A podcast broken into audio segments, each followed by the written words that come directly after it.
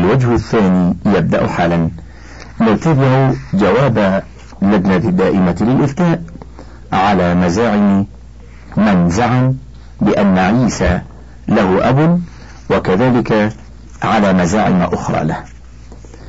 ونواصل القراءة في جوابهم على مسألة القضاء والقدر وزعمه ألا دليل لهما في القرآن الكريم. قال سبحانه وتعالى والله خلقكم وما تعملون وقال إن الله على كل شيء قدير.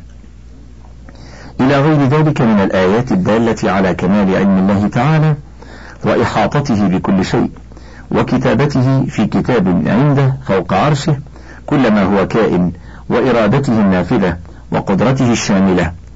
وقد شرحت الأحاديث الصحيحة الصريحة في ذلك وقد بينت بيانا واضحا لا شك فيه ولا ارتياب. وثبت في الصحيح أن النبي صلى الله عليه وسلم لما سأله جبرائيل عن الإيمان قال أن تؤمن بالله وملائكته وكتبه ورسله واليوم الآخر وتؤمن بالقدر خيره وشره. إلى أن قال في آخر الحديث هذا جبرائيل أتاكم ليعلمكم دينكم. فمن شك في ذلك أو أنكره فهو مخالف لما دلت عليه نصوص الشريعة الإسلامية خارج عن طريقة أهل السنة والجماعة سائر على طريقة أهل الزيغ والبدع والفجور الذين يحرفون كلام الله عن مواضعه ويتأولونه بأهوائهم على غير تأويله اتباعا لما تشابه من النصوص دون ردها إلى المحكم من الآيات والأحاديث. فصدق فيهم قوله تعالى فأما الذين في قلوبهم زيغ فيتبعون ما تشابه منه فيتبعون ما تشابه منه ابتغاء الفتنة وابتغاء تأويله. سؤال أول ما نطق الجبل ورفع الطور على بني إسرائيل بأنهم كانوا في أسفل الجبل وليس المراد أن الجبل ارتفع فوقهم كأنه ظلة. جواب أخبر الله تعالى في آياته في القرآن الكريم بأنه نتق جبل الطور وأنه رفعه فوق بني إسرائيل حتى صار كالظلة عليهم وحتى ظنوا أنه ساقط عليهم. قال تعالى وإذ نتقنا الجبل فوقهم كأنه ظلة وظنوا أنه واقع بهم خذوا ما آتيناكم واذكروا ما فيه لعلكم تتقون. الأعراف وقال وإذ أخذنا ميثاقكم ورفعنا فوقكم الطور خذوا ما آتيناكم بقوة واذكروا ما فيه لعلكم تتقون. البقرة. وقال ورفعنا فوقهم الطور بميثاقهم النساء. فهذه أخبار عدة متنوعة متتابعة. يؤكد بعضها بعضا. ويفيد كل منها وحده أن الله جعل الجبل فوق رؤوسهم حقيقة. فكيف بها مجتمعة؟ يصدق بعضها بعضا. وليس هناك قرينة أو إشارة ظاهرة أو خفية ترشدنا إلى صرف هذه الأخبار عن حقيقتها أو تصرفها عما يتبادر إلى الذهن منها. بل دلت قرينة التهديد بالعذاب إن لم يأخذوا ما أوتوا بقوة.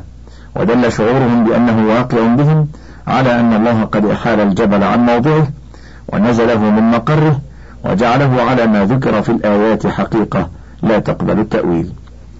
فمن تأول نتقه ورفعه عليهم بأنهم كانوا في سفح الجبل فقد ألحد في آيات الله وحرفها عن مواضعها. وكان ممن زاغ قلبه عن الحق وحاد عن جادة الصواب وارتكس في حياة الكفر والضلال. نعوذ بالله من ذلك. سؤال أنكر إلقاء إبراهيم عليه الصلاة والسلام في النار. وذكر أن أعداءه أعدوا مخططات لذلك ولكن كشفها الله. جواب دلت النصوص على أن أعداء إبراهيم عليه الصلاة والسلام أرادوا به كيدا وأخبر سبحانه عنهم أنهم قالوا ابنوا له بنيانا فألقوه في الجحيم. وأنهم قالوا حرقوه وانصروا آلهتكم إن كنتم فاعلين. ودل قوله تعالى قلنا يا نار كوني بردا وسلاما على إبراهيم. على أنهم نفذوا مخططهم الذي كادوا به لإبراهيم عليه السلام وألقوه في النار فجعلها سبحانه بردا وسلاما عليه كما دلت السنة الصحيحة الثابتة عن رسول الله صلى الله عليه وسلم على تفصيل ذلك. فمن أنكر إلقاء إبراهيم عليه السلام في النار وتأول النصوص الواردة في ذلك على مجرد الكيد والتخطيط لذلك فهو كافر مكذب للقرآن والسنة الصحيحة قائل على الله بغير علم ملحد في آيات الله وسنة رسوله صلى الله عليه وسلم ومخالف لما علم من الدين بالضرورة وأجمعت عليه الأمة. سؤال قال عند ترجمته للآية الثامنة عشرة من سورة الكهف وهي قوله تعالى وتحسبهم أيقاظا وهم رقود ونقلبهم ذات اليمين وذات الشمال وكلبهم باسط ذراعيه بالوصيد. الآية. قال إن المراد بذلك أن شعوب النصرانية ستنهض بعد تخلف وسيبدأ عهد الاستعمار وأن هذه الشعوب ستألف تربية الكلاب. جواب إن القرآن نزل بلغة العرب وبها تعرف مقاصده وتبين معانيه. وقد دل سياق الآيات التي تقص علينا أحوال أهل الكهف ودلت عبارتها وسبب نزولها على أنها تحكي واقعا تاريخيا ماضيا لجماعة من بني إسرائيل كانوا مؤمنين موحدين مخلصين لله لا يعبدون إلا الله وأنهم اضطهدوا لذلك من قومهم الكافرين وأنهم كانوا قلة ضعفاء إلى غير هذا من معاني آيات هذه القصة.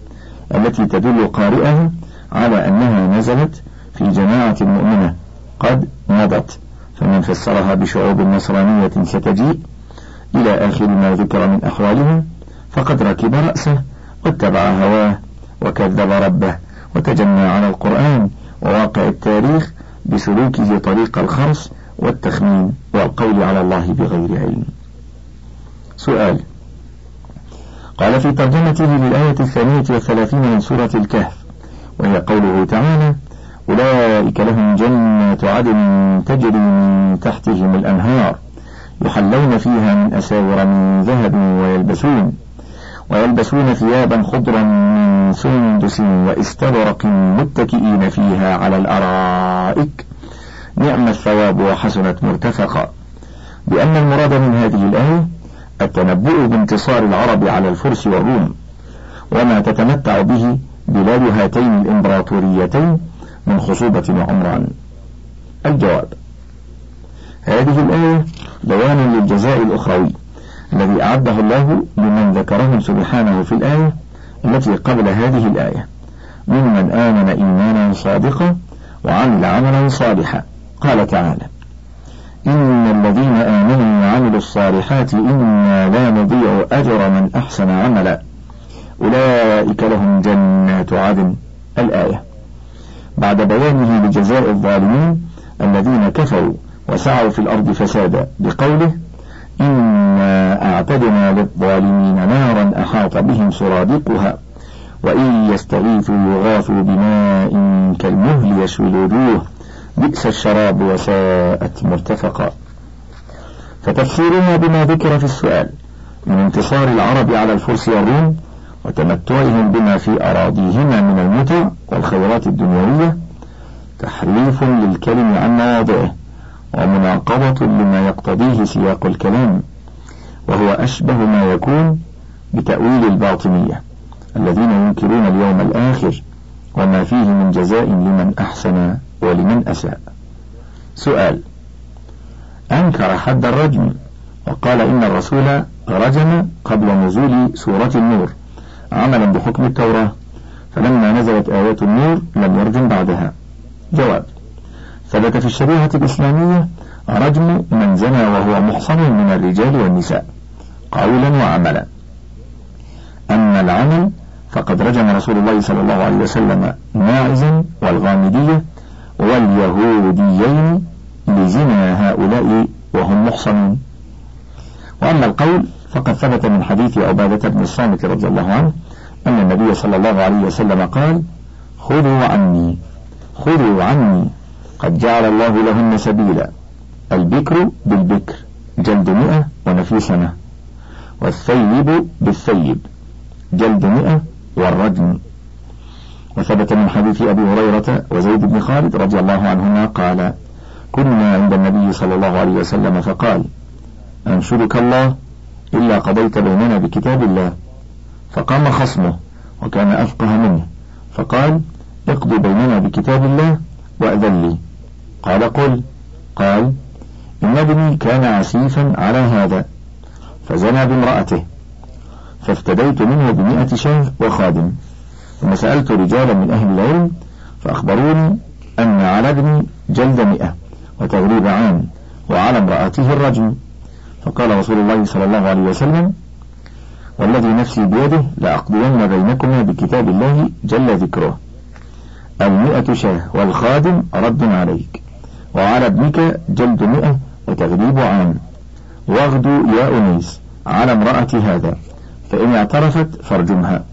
فغدا عليها فاعترفت فرجمها. متفق على صحته. وثبت العمل بذلك والقول به في عهد الخلفاء الراشدين دون نكير.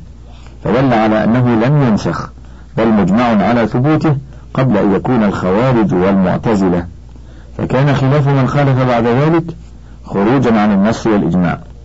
فقد ثبت عن ابن عباس رضي الله عنهما أن عمر بن الخطاب رضي الله عنه قال لقد خشيت أن يطول بالناس زمان حتى يقول قائل لا نجد الرجم في كتاب الله. فيضل بترك فريضة أنزلها الله. ألا وإن الرجم حق في كتاب الله على من زنى وقد أحصن إذا قامت البينة أو كان الحبل أو الاعتراف متفق على صحته.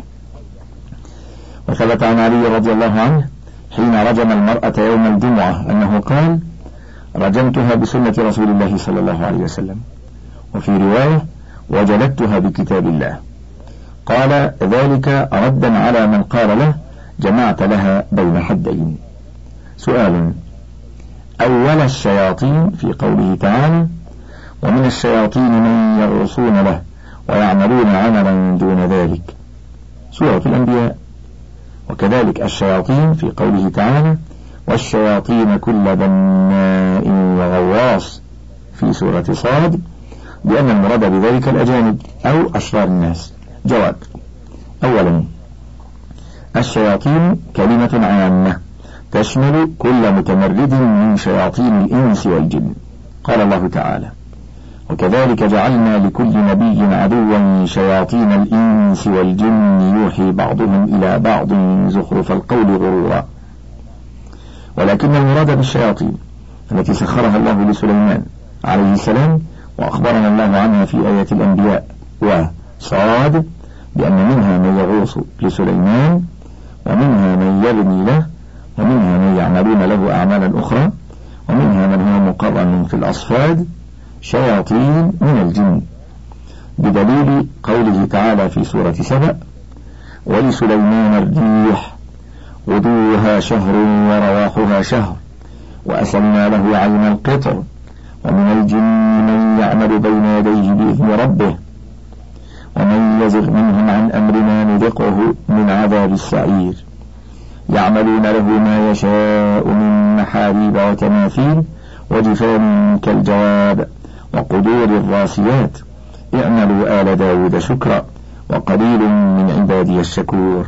فلما قضينا عليه الموت ما دلهم على موته إلا دابة الأرض تأكل من سأته فلما خر تبينت الجن أن لو كانوا يعلمون الغيب ما لبثوا في العذاب المهين.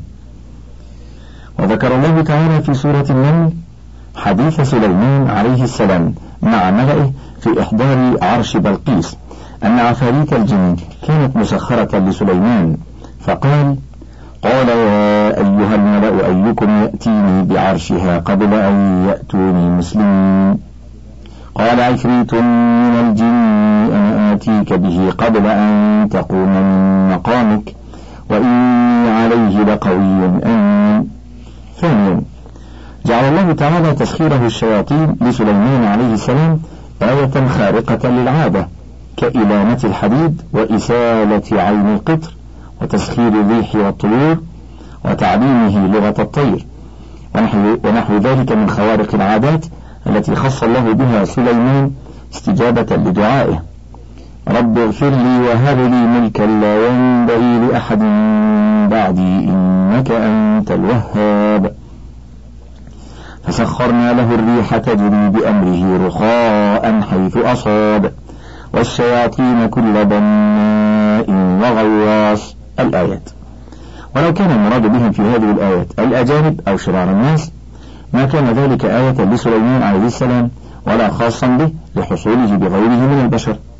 سؤال قال في آية فلما قضينا عليه الموت ما دلهم على موته إلا دابة الأرض تأكل من سأته. من سورة سبأ لأن المراد بدابة الأرض رحبعان ابن سليمان لضعف مملكة سليمان في عهده. والمراد بكلمة من سأته نفوذه. جواب القرآن نزل بلغة العرب وبها تعرف مقاصده وتفهم معانيه ولم يعهد في اللغة العربية التعبير بالدابة عن إنسان بعينه لضعفه ولا التعبير بالمنشأة عن النفوذ. وإنما الذي عهد فيها التعبير بالدابة على كل ما داب على وجه الأرض أو عن ذوات الأربع. وليست هناك قرينة تصرفها إلى شخص معين كرحب عام ابن سليمان كما ذكر في السؤال. وكذا الحال في تفسير العصا بالنفوذ فتفسيرهما بما ذكر ضرب من العبث والتلاعب بآيات الله. ثم هذا التفسير لا يتناسب مع قوله تعالى في آخر الآية فلما خر تبينت الجن أن لو كانوا يعلمون الغيب ما لبثوا في العذاب المهين وبهذا يعلم أن هذا الملحد متلاعبا بكتاب الله يفسره بهواه من غير حجة ولا برهان. سؤال وقال في ترجمة الآيات المتعلقة بالجن واستماعهم القرآن في سورة الأحقاف وسورة الجن أن المراد بالجن شعوب يهودية ونصرانية. وعلق بقوله إن النبي بشر أرسل إلى البشر وما شأن الجن في ذلك. جواب ثبت بالأدلة أن رسالة النبي صلى الله عليه وسلم عامة للثقلين الإنس والجن. قال الله تعالى لينذر من كان حيا ويحق القول على الكافرين. سورة ياسين. والجن من عقلاء الأحياء. قال تعالى إن هو إلا ذكر للعالمين. سورة التكوين. والجن من العالمين. وقال تعالى وما أرسلناك إلا رحمة للعالمين. سورة الأنبياء. والجن من العالمين. وقال قل أي شيء أكبر شهادة؟ قل الله شهيد بيني وبينكم. وأوحي إلي هذا القرآن لأنذركم به ومن بلغ. والجن ممن بلغتهم رسالة محمد صلى الله عليه وسلم. وقال تعالى تبارك الذي نزل الفرقان على عبده ليكون للعالمين نذيرا. والجن من العالمين.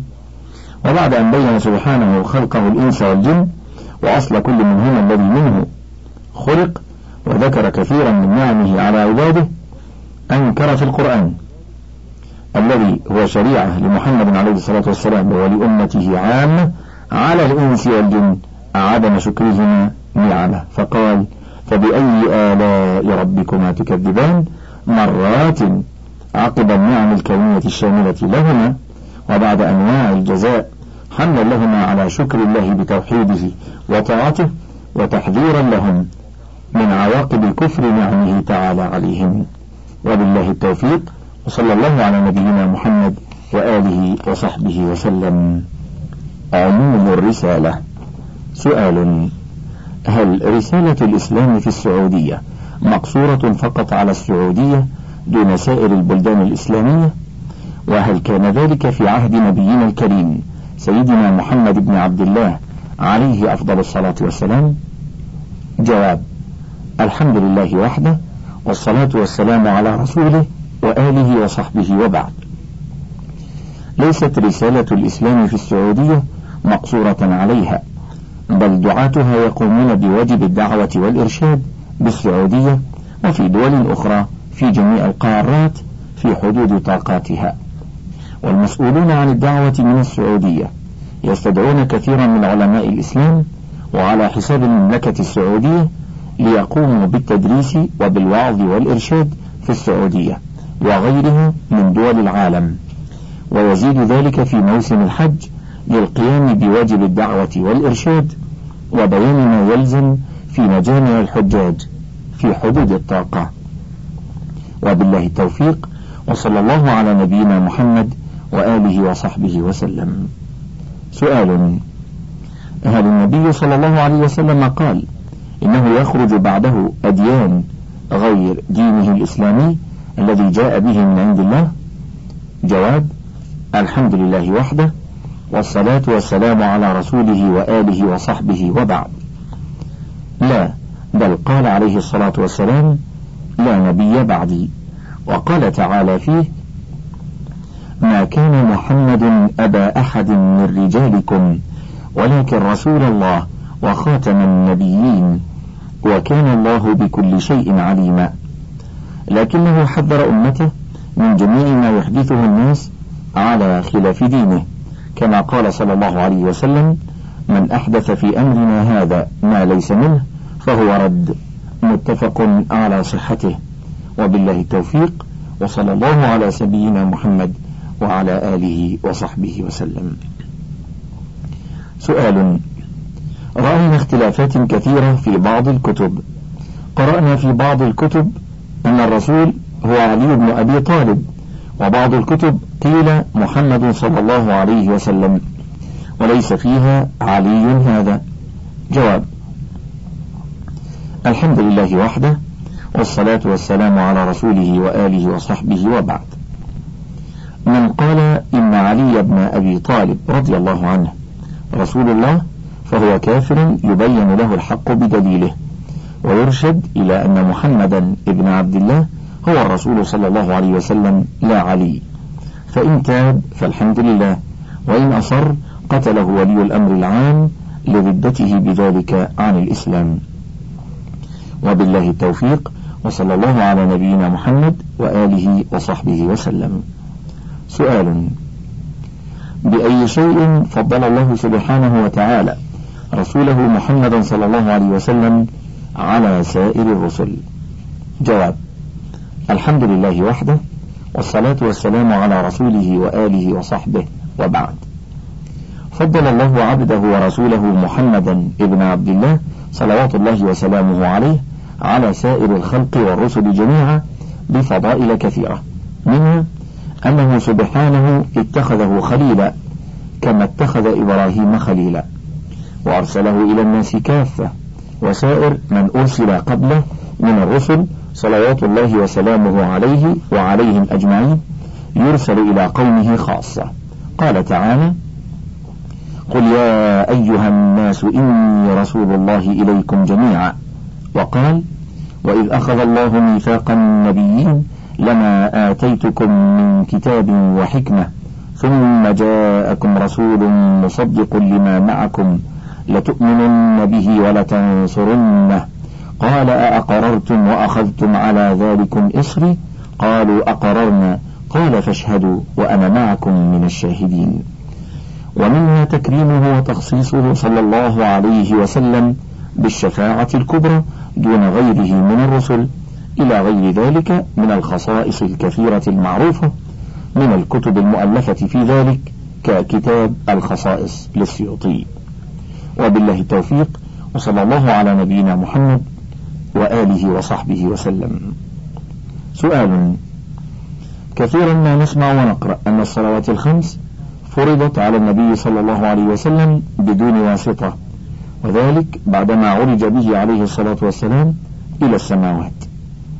والذي أشكل علي وأريد من سماحتكم تبيينه وتوضيحه هو هل إن الله عز وجل كلم محمدا صلى الله عليه وسلم مشافهة؟ وبذلك تكون هذه تابعة لخصوصياته عليه السلام مشتركا فيها مع أخيه موسى عليه السلام وأن كلام الله عز وجل في الدنيا ليس خاصا لموسى عليه السلام.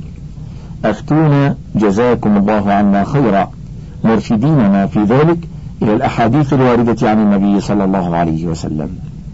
جواب الحمد لله وحده والصلاة والسلام على رسوله وآله وصحبه وبعد. نعم أحاديث المعراج صريحة بأن الله سبحانه كلم نبيه محمدا صلى الله عليه وسلم وبذلك يعلم أنه عليه الصلاة والسلام كليم الله كما أن موسى كليم الله. وبالله التوفيق وصلى الله على نبينا محمد وآله وصحبه وسلم. سؤال هل أرسل رسول إلى الجن قبل سيدنا محمد عليه الصلاة والسلام؟ وهل خلقوا قبل الإنس؟ وما هي شريعتهم؟ جواب الحمد لله وحده والصلاة والسلام على رسوله وآله وصحبه وبعد. أرسل الله محمدا صلى الله عليه وسلم إلى جميع الثقلين الإنس والجن. قال تعالى وما أرسلناك إلا كافة للناس بشيرا ونذيرا وقال تعالى قل أي شيء أكبر شهادة قل الله شهيد بيني وبينكم وأوحي إلي هذا القرآن لأنذركم به ومن بلغ وقال تعالى وإذ صرفنا إليك نفرا من الجن يستمعون القرآن فلما حضروه قالوا أنصتوا فلما قضي ولوا إلى قومهم منذرين. قالوا يا قومنا إنا سمعنا كتابا أنزل من بعد موسى مصدقا. مصدقا لما بين يديه يهدي إلى الحق وإلى طريق مستقيم. يا قومنا أجيبوا داعي الله وآمنوا به. يغفر لكم من ذنوبكم ويجركم من عذاب أليم. ومن لا يجب داعي الله فليس بمعجز في الأرض وليس له وليس له من دونه أولياء. أولئك في ضلال مبين. وقال تعالى قل أوحي إلي أنه استمع نفر من الجن فقالوا فقالوا إنا سمعنا قرآنا عجبا يهدي إلى الرشد فآمنا به. ولن نشرك بربنا أحدا. فهذه الآيات وما جاء في معناها دالة على عموم رسالته صلى الله عليه وسلم للإنس والجن وأن شريعة الجن هي الشريعة الإسلامية وأما كونهم خلقوا قبل الإنس أو بعدهم فلا أثر له بالنسبة لتكليفهم بالشريعة الإسلامية وأما كونهم قد أرسل إليهم رسول خاص بهم فلا نعلم ذلك. وبالله التوفيق. وصلى الله على نبينا محمد وآله وصحبه وسلم. سؤال. هل ثبت أن رسول الله صلى الله عليه وسلم اجتمع بالجن؟ جواب. الحمد لله وحده والصلاة والسلام على رسوله وآله وصحبه وبعد. نعم. ثبت ذلك بالسنة الصحيحة. فقد أخبر عليه الصلاة والسلام الصحابة بذلك وأراهم آثارهم. وارجع لتفسير ابن كثير رحمه الله لقول الله تعالى في سورة الأحقاف أعوذ بالله من الشيطان الرجيم. وإذ صرفنا إليك نفرا من الجن يستمعون القرآن الآيات. ولسورة الرحمن وسورة الجن وستجد الجواب عن ذلك مفصلا. وبالله التوفيق وصلى الله على نبينا محمد وآله وصحبه وسلم. انتهى الشريط السابع والثلاثون من فتاوى اللجنة الدائمة وله بقية على الشريط الثامن والثلاثين.